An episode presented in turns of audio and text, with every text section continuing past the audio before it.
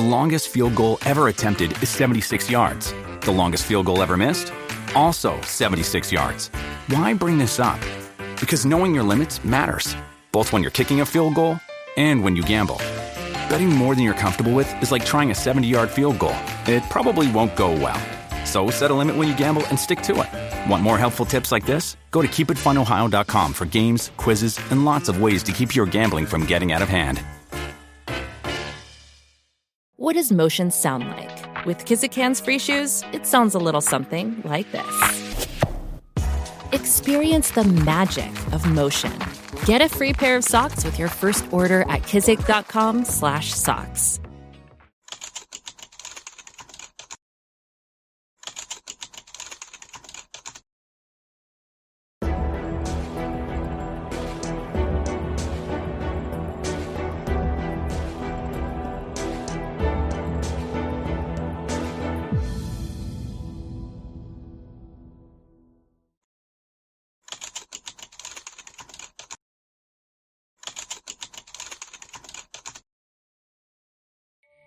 皆さんこんにちは。話題の事件へようこそ。今回取り上げるのは女性保育士殺害事件です。この事件は保育士の女性が自宅で何者かにより殺害された事件ですが、その後の捜査で現場に残された足跡などから女性と同じ職場で働く男が捜査線上に浮上しました。男と女性の間に一体何があったのか。まずは事件概要からどうぞ。事件概要。にせんじゅうきゅうねんさんがつにじゅうろくにち午後れいじ過ぎ、東京都杉並区のアパートから助けてという女性の声が聞こえたとひゃくとおばん通報があった。捜査員が現場に駆けつけると、アパートにかいに住む女性保育士 T さん当時さんじゅうにさいが部屋の床に仰向けに倒れているのが発見され、搬送先の病院で死亡が確認された。司法解剖の結果、 T さんの右手には犯人と揉み合った際にできたとみられる皮下出血の跡や、首には圧迫痕も見られたが、死因は背中を刃物で刺されたことによる失血死と判明し、傷の深さは約じゅうごセンチにも及んでいることが分かった。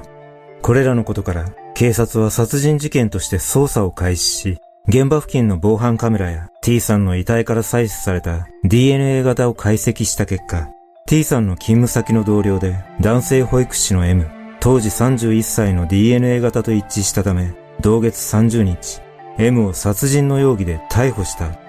逮捕された M は当初調べに対し、部屋に入ったが刺していないと容疑を否認し、その後の裁判においても、第三者が殺害したなどと無罪を主張したため、争点は T さんを殺害した犯人と M が同一人物かが争われ、裁判の行方に注目が集まった。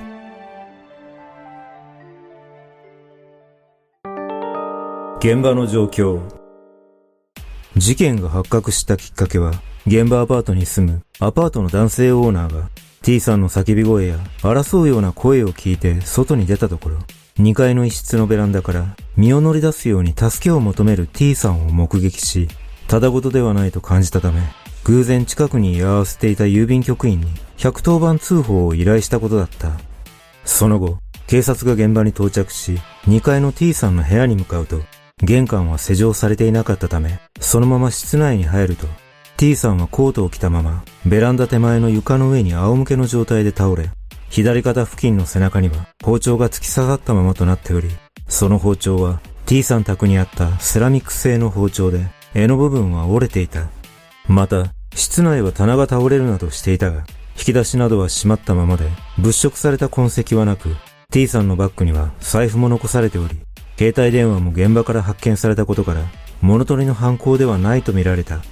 その他、ベランダに面した吐き出し窓の鍵部分のガラスが割られ、アパート廊下には血痕が残されていたことから、犯人はベランダから侵入し、T さんを殺害後に玄関から逃走したと見られ、アパートの男性オーナーも黒っぽいコートを着た男が歩いて立ち去るのを目撃していた。これらの状況から、犯人はあらかじめ T さんの部屋で待ち伏せし、T さんが帰宅した直後に襲ったことが分かり、現場などに残された犯人の足跡や周辺の防犯カメラの確認を行うとともに、T さんの遺体に付着していた ディーエヌエー 型の特定を急ぎ、容疑者の特定を進めた。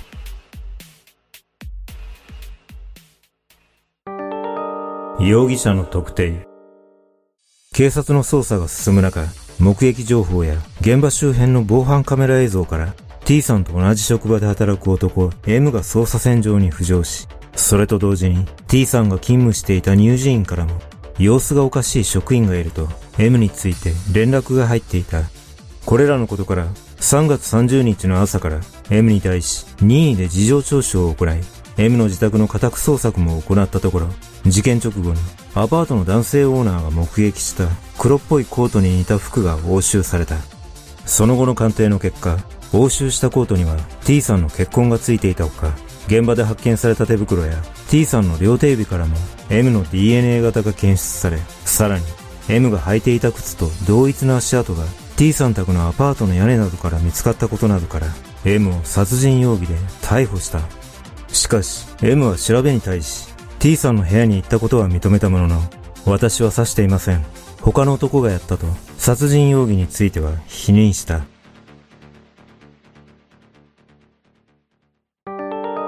ふたりの関係。逮捕された M はにせんじゅうさんねんしがつから T さんの勤める乳児院で働き始め、にせんじゅうごねん頃から T さんに飲みの誘いを繰り返しするようになったという。一方の T さんは関係者の話によると、 M に対して好意はなく、徐々に避ける態度をとっていたとされるが、それでも M はしつこく T さんに好意を抱き続けていた。ある精神科医によると、 M は恋愛妄想という告白したわけでもないのに、相手は自分に気があるはず、なぜ応じてくれないのかと思い込んでいたとみられると述べており、その気持ちが何かのきっかけで怒りに変わり、殺人を犯してしまったのではないかと指摘している。ちなみにM が T さんに ライン を使い、飲みに誘っていた当時のやりとりは、お疲れ様です。飲み誘っていいでしょうか。先生こんばんは。そろそろ涼しくなってきたと思いませんか。つまり、飲みに行きましょう。お疲れ様っす。明日飲みに行くテンションになってくださってますか。お疲れ様です。明日一瞬飲み行きませんか。こんばんは。やってきましたお誘いのコーナー。ようかどうでしょうか。これらの誘いに当初 T さんは、行きましょうかと応じていたものの、次第に、明日は飲む元気ないのでやめとく。いや、明日はちょっと、と遠回しに断るようになり、最終的には、行きません、ときっぱり断るようになり、それでも M が、乳児院の子供についての相談と称して、飲みに誘うなどしていたため、子供を出しに使われているようで、とても嫌です、と、T さんは不快感を示し、それ以降の M とのやりとりは、目に見えて堅苦しくなったという。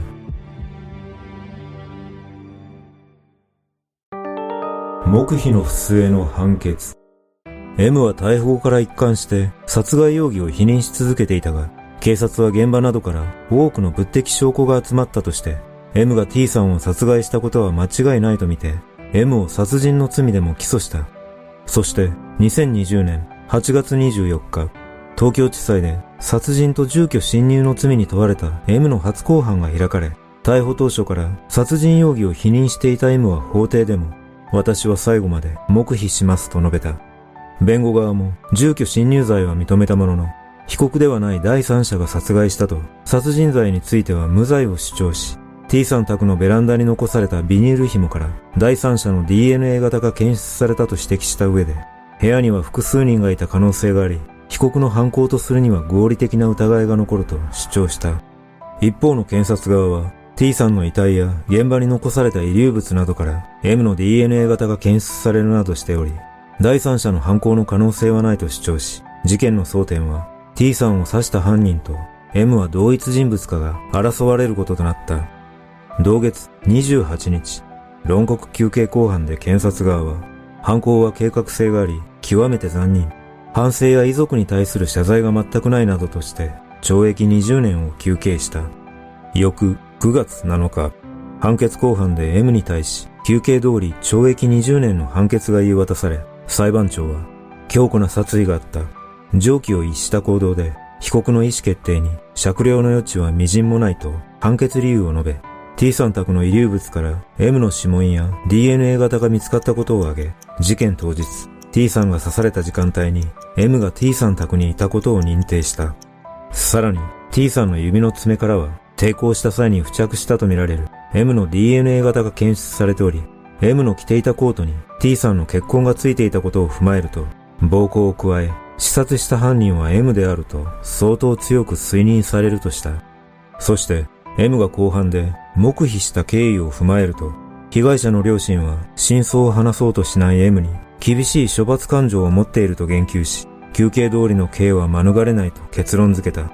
この事件は M が T さんに好意を持っていたことは間違いないと見られるが、凶器は持ち込んでおらず、何の目的で T さん宅に侵入し待ち伏せしていたのかなど、M が最後まで黙秘を続けたことで、謎とされる動機が明らかにされないまま事件の幕は下りた。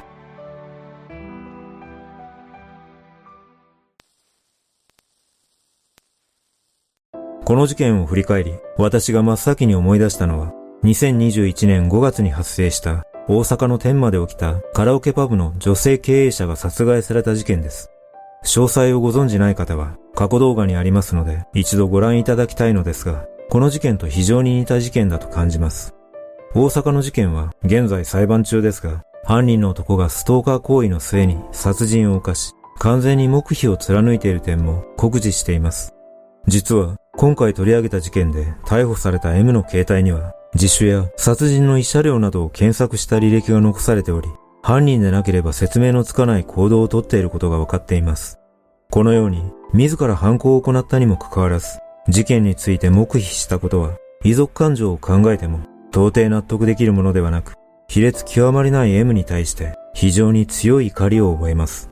そしてこの世の中には一方的に好意を持った者が、その相手から冷たい態度などを取られると、たちまち相手側が悪いと逆恨みし、暴走した行動を取るタイプが一定数は存在するため、身の危険を感じる前に何かしらの防御策が取れるような仕組みが今後もっと必要になってくるような気がします。皆さんはこの事件をどのように感じたでしょうか？